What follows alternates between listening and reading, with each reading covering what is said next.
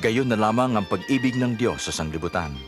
Kaya ibinigay niya ang kanyang bugtong na anak upang ang sinumang sumampalataya sa kanya ay di mapahamak, kundi magkaroon ng buhay na walang hanggan. Ginawa niya ito hindi upang hatulan ng sanglibutan, kundi ito'y iligtas. Sa ngayon, napakarami na mga tagasunod ni Jesus. Itinala ng apat na ebanghelyong pasimula ng pananampalatayang Kristiyano. Bagamat iba't iba ang pagkakasalaysay ng mga pangyayari, ito ang kasaysayan ng kanyang buhay na hinango mula sa ebanghelyo ayon kay Lucas.